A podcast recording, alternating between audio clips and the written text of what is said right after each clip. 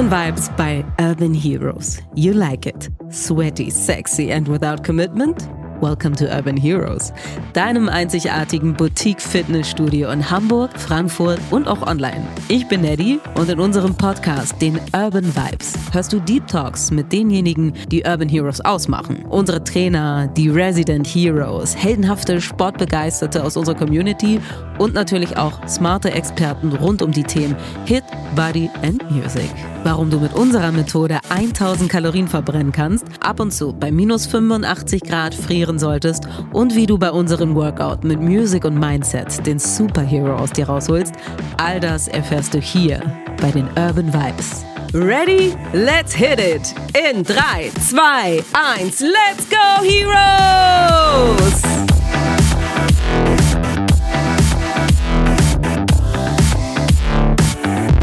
Getting hot in here. Ladies and Gentlemen, let's talk about sex, baby. Ja, ich habe noch mehr Floskeln drauf, aber damit will ich euch jetzt nicht aufhalten. Es ist Mai und der steht für Frühlingserwachen und Frühlingsgefühle, ja? Bäume, Gräser, Blumen, alles floriert und wir facen ein ganz neues Lebensgefühl. Der Winterschlaf ist vorbei, es wird wärmer, es wird heller, das Schlafhormon Melatonin wird gegen Stimmungsaufheller Serotonin eingetauscht und es beginnt die aufregendste Zeit des Jahres. Und nicht nur Tiere und Pflanzen werden aktiver, auch wir Menschen.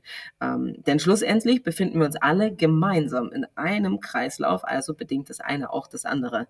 Soll heißen, dieses Erwachen sorgt dafür, dass wir automatisch glücklicher sind und auch mehr flirten. Und eins ist klar, Hit makes you sexy. Man fühlt sich beim und nach dem Hit-Workout in der Red Zone einfach sexy und gigantisch und strahlt es auch aus.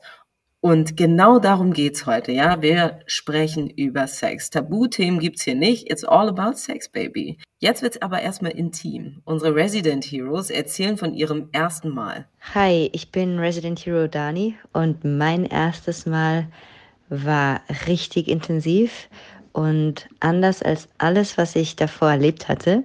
Und zwar war das 2016 zum Pop-up-Event in Hamburg. Hey, ich bin Rick. Mein erstes Mal war das beste Mal, war überragend. Also habe ich angefangen hier zu arbeiten und habe dieses Workout einfach nur gesuchtet, fand super geil. Die Endorphinausschüttung einfach der Oberknaller.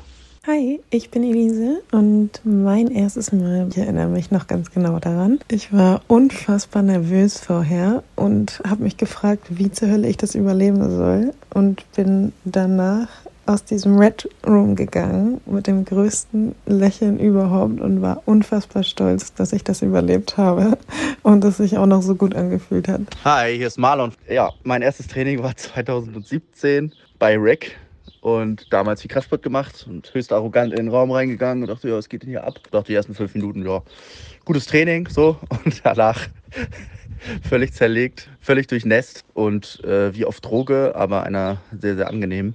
Das war mein erstes Mal bei Urban Heroes. Ein äh, Erlebnis, was ich jetzt nicht mehr vergesse und nicht mehr vergessen kann und auch nicht will und richtig geil. Sehr interessant, liebe Heroes. Und passend dazu habe ich heute einen ganz besonderen Gast. Das ist eine Lady, die sich bestens. Ich hätte jetzt fast mit der schönsten Nebensache, aber ich würde sagen, es ist eine der schönsten Hauptsachen der Welt auskennt. Sexologin Laura, moin. Ja, hallo, ich freue mich sehr, äh, bei euch zu sein heute. Schön, dass du da bist. Du bist uns zugeschaltet von dem Bauernhof, auf dem du momentan lebst, in der Schweiz. Und ich finde, das klingt schon sehr idyllisch. Ja, das ist sehr idyllisch, äh, hat aber auch so seine Tücken, ähm, das Landleben. Es kann da durchaus auch mal laut werden, die Kühe, die blöken, aber ja, es ist wieder ein neues Lebensexperiment.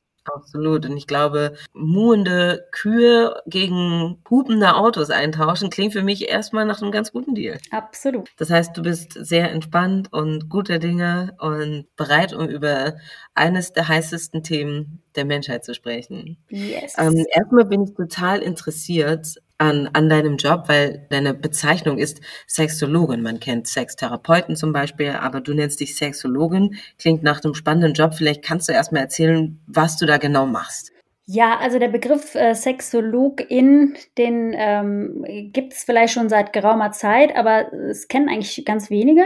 Und äh, der beinhaltet tatsächlich ganz viel und ich setze den so ein bisschen gleich mit, also kann man eigentlich sagen, so Fachpersonen in sexueller Gesundheit. Das ist so allumfassend.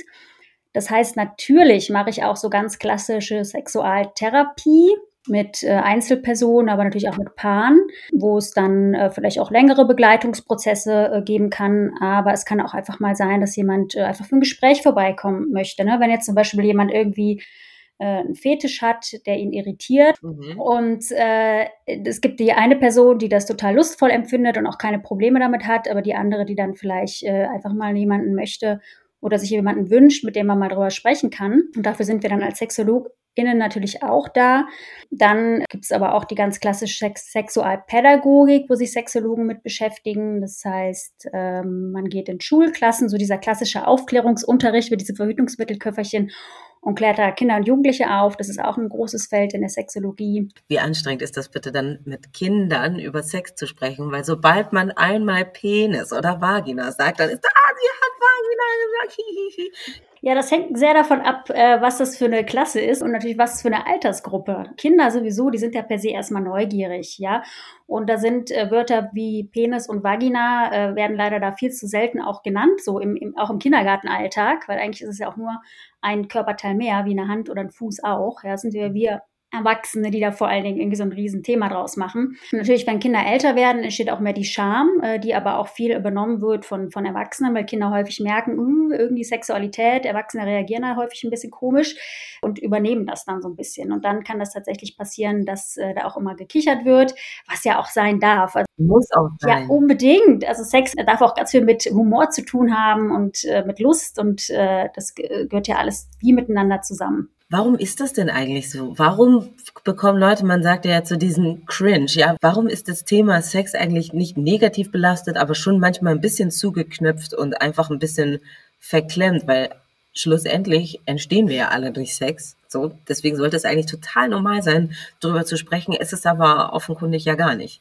Ja, also ich habe das Gefühl, es öffnet sich schon immer ein bisschen mehr auch, also dass die äh, Menschen auch wieder offener werden. Aber wir sind ja alle dementsprechend auch sozialisiert. Ja, also unsere mhm. Eltern haben das auch schon so gelernt, natürlich häufig noch auch durch äh, vielleicht kirchliche Einflüsse, äh, die Moral, die da immer so ein großer Zeigefinger, der da immer hinten noch im Kopf rumschwirrt und der hemmt dann natürlich massiv. Ja, und ich glaube, das ist was, was immer noch äh, sehr vorherrschend ist in unserer Gesellschaft, wo sich aber langsam immer mehr auflösen darf, sage ich mal. Also ich glaube, das zeigt sich auch in dem, dass es sowas gibt wie ein, wie ein Masterstudium in Sexologie. Also ich meine, das hätte man sich äh, vor wahrscheinlich, äh, weiß ich nicht, 50 Jahren noch nicht mal denken können. Ja, also von dem her äh, denke ich, nimmt das äh, ja einen guten Gang ja, auf jeden Fall. Verglichen mit der Generation unserer Eltern haben wir da ordentliche Schritte nach vorne gemacht. Natürlich ist klar, dass du keine Namen nennst etc., aber kannst du mal so ein bisschen aus dem Nähkästchen plaudern, womit die Leute so zu dir kommen, damit man sich noch mehr ein Bild machen kann? Also du hast jetzt die Kinder erwähnt oder den Fetisch. Was gibt es noch so für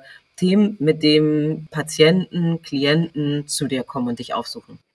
Die sind super vielfältig, die Themen. Also äh, es kommen natürlich äh, Singles äh, sowie auch Paare, wobei ich jetzt sagen würde, die Singles sind dann nicht immer unbedingt Singles, sondern erstmal einfach eine Einzelperson, die kommt. Das kann durchaus sein, dass sie natürlich in der Beziehung auch sind.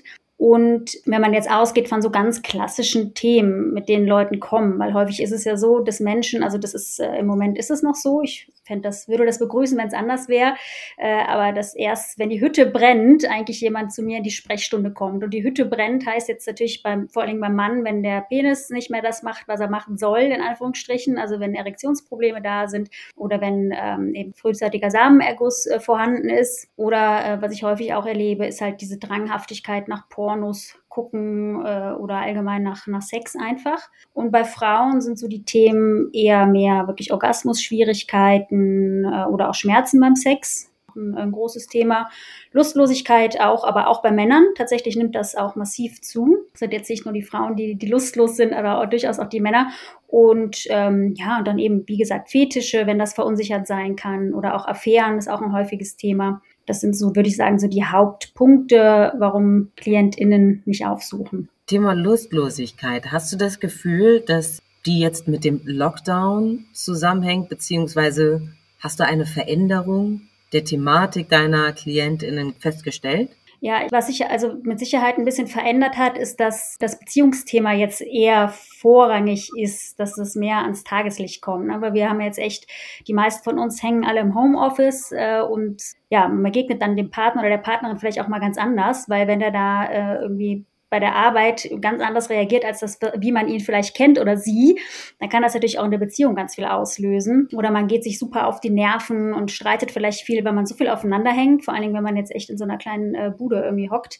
Ja, das kann natürlich dann Stress geben, ja. Und Stress in der Beziehung äh, kann sich natürlich auch massiv auf das Sexleben auswirken, äh, dass einfach auch die Lust auf Sex dann komplett vergeht. Plus der ganze Corona-Stress, ja. Also alles, äh, das kann ja so belastend sein, auch für die Psyche, dass man ja gar keinen Bock mehr hat auf Sexualität. Absolut. Plus, äh, man hat auch einfach gar keine Reize. Also gefühlt äh, hängen die Leute zu Hause rum, entweder machen sie gar nichts oder, also das ist auf jeden Fall meine subjektive Wahrnehmung, oder sie machen nichts anderes, weil ich habe das Gefühl, die Babys, die Corona-Babys, die sprießen oder wie Pilze aus dem Boden schießen die. Hast du auch eine ähnliche Wahrnehmung oder ähm, gibt es darüber irgendwelche Erkenntnisse? Ja, also es ist, äh, denke ich auch, es ist beides. Ne? Es kann sein, dass eben die Lust irgendwie abhanden kommt während, äh, während Corona. Es kann auch sein, oder es wird mit Sicherheit, bin ich mir auch sicher, dass der äh, Pornokonsum nochmal angestiegen ist äh, während Corona-Zeiten. Und jetzt gerade, wenn man von frisch Verliebten ausgeht, dann ist das natürlich eigentlich eine wunderbare Zeit äh, gewesen oder ist es immer noch. Ja, also die beste Zeit, die man sich wünschen kann, dass man einfach zusammen quasi in einem Raum eingesperrt ist und die Zeit für sich so genießen darf.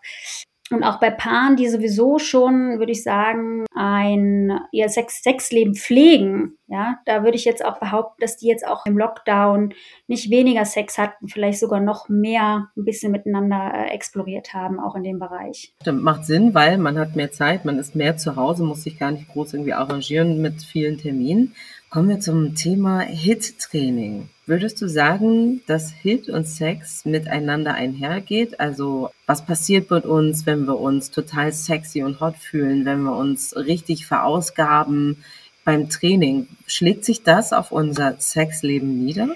Ja, das kann mit Sicherheit einen, einen, positiven Effekt haben, ja, weil natürlich bringt ein Workout nicht nur den Kreislauf in Schwung, sondern pumpt auch Blut durch die Sexualorgane. Und das kann natürlich auch die Lust steigern. Ne? Das ist äh, mit Sicherheit förderlich.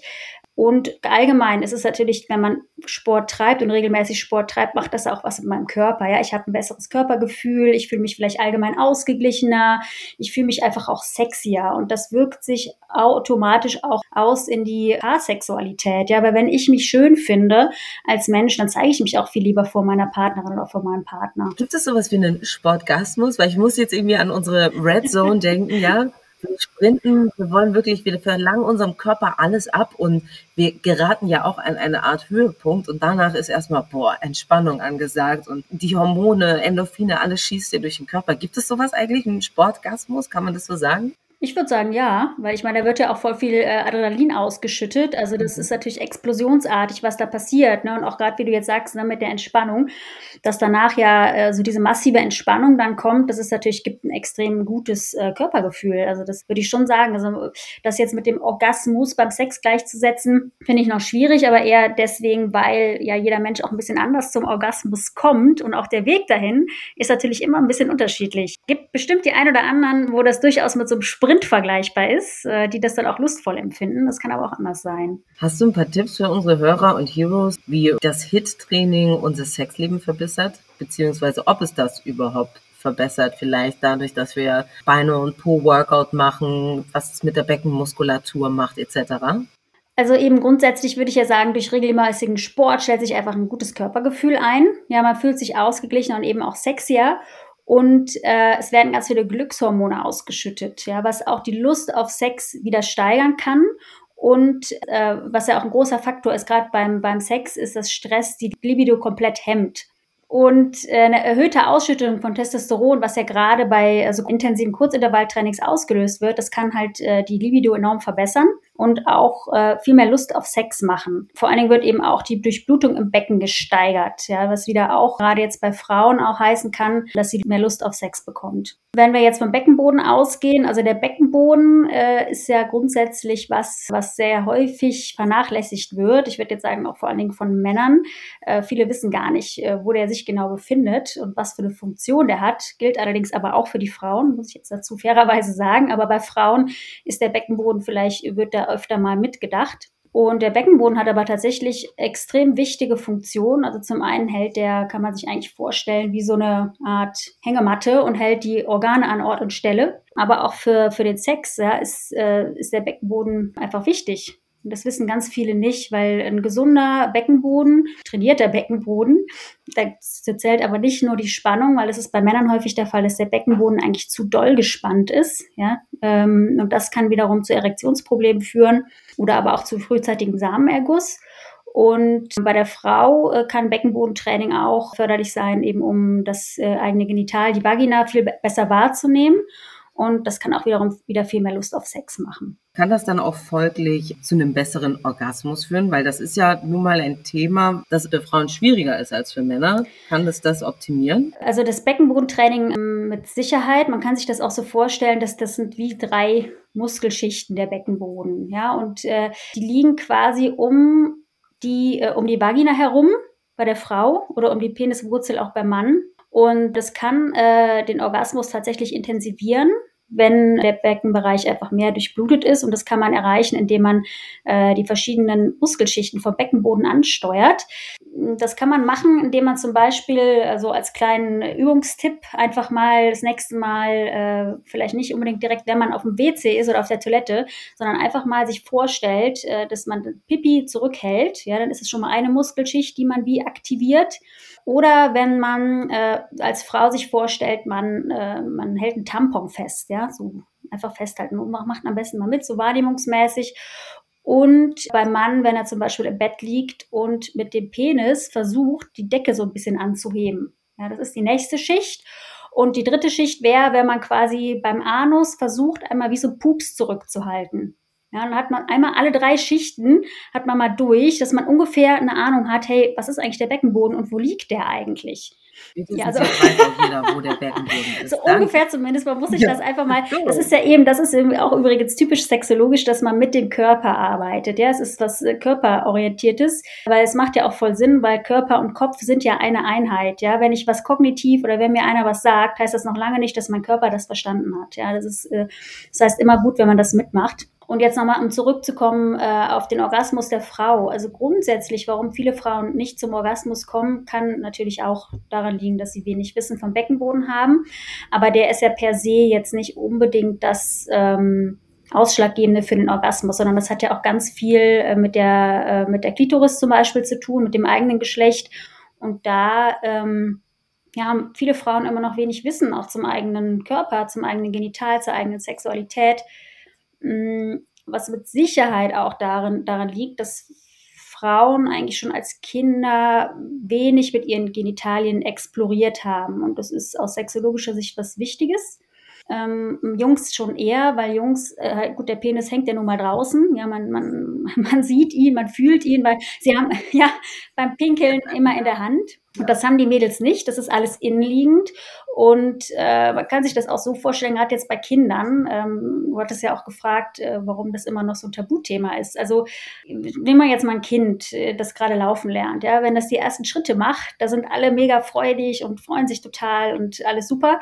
Wenn das Kind aber anfängt, zu intensiv mit seinen Genitalien zu explorieren, ja, dann sieht das schon wieder ein bisschen anders aus. Ne? Das heißt, es wird dann häufig unterdrückt. Und wenn ich meinen eigenen Körper selber nicht gut kenne, dann ist das einfach auch schwierig, zum Orgasmus zu kommen. Ja. Was würdest du denn empfehlen, wenn, das, das hat ja wahrscheinlich oft stattgefunden und also, dass das unterdrückt wurde als Kind oder gesagt wird, nee, du, du, du, das ist böse, das ist nicht gut, das macht man nicht. Und ähm, das sich jetzt aber dann im Erwachsenenalter so ähm, ausdrückt, indem es für eine Frau schwerfällt, zum Orgasmus zu kommen. Was würdest du denn sagen, was muss dann unternommen werden? Ja, ich glaube, man muss da auch noch ein bisschen unterscheiden zwischen der Orgasmus, den ich der, bei der Selbstbefriedigung zum Beispiel habe. Weil es gibt schon viele Frauen, die zum Orgasmus kommen, halt dann während der Selbstbefriedigung, aber in der Paarsexualität zum Beispiel nicht. Ja, und das kann auch daran liegen, dass die meisten Menschen, auch also Männer sowie Frauen, sich ein bestimmtes ich sag mal, Erregungsmuster aneignen. Und das passiert meistens schon so in der Kindheit und Jugendzeit. Also, oder so eine Art Selbstbefriedigungsmuster ist vielleicht das bessere Wort. Und das ist wie, kann man sich vorstellen, wie so wirklich so ein Muster, wie man sich selber zum Höhepunkt bekommt. Und das ist häufig ein sehr ein gleiches Muster. Also es ist eigentlich immer ein gleicher, Ablauf. Und jetzt sind wir mal eine Frau, die zum Beispiel bei der Selbstbefriedigung ähm, ihren Klitoriskopf, also oben diese Spitze von der Klitoris, kreisend massiert mit einem bestimmten Druck. Ja, das muss immer so sein, dass sie überhaupt zum Orgasmus kommen kann. Dann ist es natürlich super schwierig, das genau so in der Paarsexualität herzustellen. Und wenn ich jetzt als Frau anfange, zum Beispiel meinen vaginalen Innenraum, ja, das ist auch was, was Frauen wenig machen, wirklich mit den Händen oder Fingern mal in die Vagina reinzugehen, auch da ähm, ein bisschen zu explorieren. Und weil die Vagina, also die Klitoris ist ja auch viel größer als die meisten denken oder immer noch annehmen. Ja, man sieht ja, wenn überhaupt nur die wirklich diese Spitze oben, diese kleine Perle, die unter meistens aber auch noch unter so einer Hautkapuze liegt. Und die Schenkelchen gehen eigentlich ins Innere weiter. Ja, die umgeben auch hier die Vagina. Das heißt, wenn die Frau lernt, auch diese Schenkelchen zum Beispiel als lustvoll äh, wahrzunehmen oder wenn, ich die, wenn, wenn die stimuliert werden, kann ich rein theoretisch auch beim Geschlechtsverkehr mit einem Mann zum Orgasmus kommen. Da muss man aber fairerweise auch noch so sagen, dass die Frau, ich sag mal, vielleicht trotzdem noch ein bisschen anders funktioniert als der Mann, weil Männer äh, haben ja auch wieder ihren Erregungsmodus und viele Männer erregen sich eher mechanisch. Das heißt so eher so ein bisschen so rein raus. Das, was man ne, häufig auch so in den Pornos eher sieht. Und das ist aber für Frauen oder für die Vagina nicht immer so interessant, weil die Vagina vor allen Dingen im ersten Drittel berührungsempfindlich ist und im hinteren Teil eher druckempfindlich. Ne? Das heißt, sie hat das eigentlich gerne lieber, wenn die Penetration zum Beispiel tief ist. Und das ist halt was, das liegt dann per se natürlich schon, also an beiden, auch dass der Orgasmus der Frau oder auch des Mannes, die Männer kommen halt meistens öfter, aber äh, dass die Frau anfängt selber auch zu explorieren. Das heißt, da würde ich auf jeden Fall auch zu einer Sexualberatung mal raten, wenn es, wenn es da Schwierigkeiten gibt und dann natürlich auch mit dem Partner darüber zu sprechen. Und das Thema Kommunikation ist in der Sexualität ja auch nicht immer so einfach. Ja, allgemein Kommunikation, Reden hilft. Das ist immer mein Mantra, das ich allen predige. Reden hilft, es bringt so viel. Und natürlich auch dort. Wenn wir wieder zurückkommen zum Sport, gibt es Sportarten, die sich auch negativ auf das Sexleben auswirken können? Also ich denke, alles, was zu viel ist, wirkt sich per se negativ aus. Ne? Also würde ich in allen, in allen Lebensbereichen sagen. Und ähm, zu viel und zu extremer Sport, der kann tatsächlich auch die Hormonproduktion negativ beeinflussen. Und äh, das kann auch den Testosteronwert sinken lassen. Und das kann man, also das ist ja wie so ein Königshormon eigentlich für die Lust auf Sex. Und dann äh, kann es auch sein, dass die Lust auf Sex tatsächlich gemindert wird. Die gute Nachricht ist aber, dass man eigentlich weiß, wenn man regelmäßig Sport treibt, so drei bis viermal oder drei bis vier Stunden die Woche, dann ähm, ja, wirkt sich das positiv auf die Sexualität aus und äh, minimiert zum Beispiel auch das Risiko für äh, Erektionsprobleme. Ja, weil die Durchblutung halt einfach läuft, oder? Oder woran Ja, liegt's? genau. Also das zum einen genau Durchblutung, aber eben auch, denn wenn äh, durch Sport kann halt äh, auch der Testosteronspiegel wieder in die Höhe getrieben werden. Und das ist ja äh, auch schon mal ein, ein, ein Antriebshormon, sag ich mal, was das die Lust auf mhm. Sex steigern kann. Und das gilt für Männer sowie für Frauen. Es gibt aber natürlich auch Sportarten, die tatsächlich äh, suboptimal sind, äh, sage ich mal, für das Sexleben. Also wenn das zum Beispiel so einen perinealen Druck auf den Penis zum Beispiel ausübt, das heißt, wenn Blutgefäße oder Nerven zu Penis abgeklemmt werden oder abgedrückt, und das kann, sind häufig sind da Ursachen tatsächlich Erektionsstörungen. Das kann zum Beispiel passieren bei zu exzessivem Radfahren. Ne? So wenn man so ganz extrem äh, Rennrad fährt, dann muss man einfach gucken, dass man wirklich auch häufig mal die Sitzposition wechselt, ja, dass nicht immer ständig dieser Druck da drauf ist. Okay, also soll heißen, wir schnappen uns keinen Radsportler? nee, das will ich jetzt nicht sagen. Also per se ist, sind, haben jetzt nicht alle Radsportler Erektionsprobleme, um Gottes Willen. Man muss sich dem einfach bewusst sein, ja, und sich dann nicht wundern, wenn ich jetzt ganz krass Sport mache, dass auf einmal irgendwas mit der Erektion nicht mehr klappt. Ne? Da würde ich mich trotzdem mal fragen, okay, was ist das jetzt? Plus, was ja unsere äh, Gesellschaft auch nach äh, ist, ist einfach äh, eine Leistungsgesellschaft, leistungsorientiert, ja, und das wirkt sich häufig eben auch auf Sex aus. Weil ähm, wenn ich jetzt beim Sex auch so einen mega hohen Anspruch habe, dass der Penis zum Beispiel, weiß ich nicht, zehn Stunden durchhält oder wegen mir auch zwei, ähm, dann ist das einfach äh, erst, erstens mal körperlich relativ unrealistisch und zweitens macht das ja auch Stress dann, ja, dieses äh, Leistungsdenken, er muss jetzt stehen oder die Frau, die denkt, sie muss jetzt zum Orgasmus kommen und das ist für eine erfüllende Sexualität einfach nicht förderlich. Absolut. Weil Sex ist ja nicht nur Körper, sondern halt tatsächlich auch im Kopf. Ja. Ich habe mal eine Frage. Es gibt so einen Mythos von Sportlern, die vor Spielen keinen Sex haben, weil sie sagen, die bekommen davon lahme Beine oder können nicht dieselbe Leistung abrufen. Und äh, manche gehen ja eine ganze Saison sogar auf Entzug. Stimmt das? Also ist das, wirkt sich Sex tatsächlich auf deine sportliche Leistung aus? Ja, also gut, was natürlich sein kann, wenn ich jetzt vor dem, ähm, vor einem wichtigen Spiel zum Beispiel, ein Fußballmatch oder so, irgendwie wirklich stundenlang Sex habe, ist das natürlich schon was, was einfach die Leistung minimiert, weil ich danach vielleicht einfach ein bisschen schlapp bin. Ja, also das kann durchaus sein, aber da gibt es auch sehr unterschiedliche Meinungen drüber. Die anderen sagen auch, dass es sogar förderlich sein kann, dass eigentlich durch äh, Sex auch ein Stück weit die Spannung genommen wird und man dann wirklich bereit ist für ein wichtiges äh, Spiel. Äh, und ich denke, also ich bin ja immer dafür, immer selber ausprobieren, dass wir das einfach mal machen und gucken, was passiert. Sehr wichtig. Kommen wir nochmal zurück zum Kopf. Ähm, wenn wir unser Sexleben verbessern wollen, ganz egal aus welchem Grund. Was würdest du sagen, gibt es bestimmte Gewohnheiten oder Faktoren, die wir aus unserem Alltag kicken sollten, um unser Sexleben zu verbessern?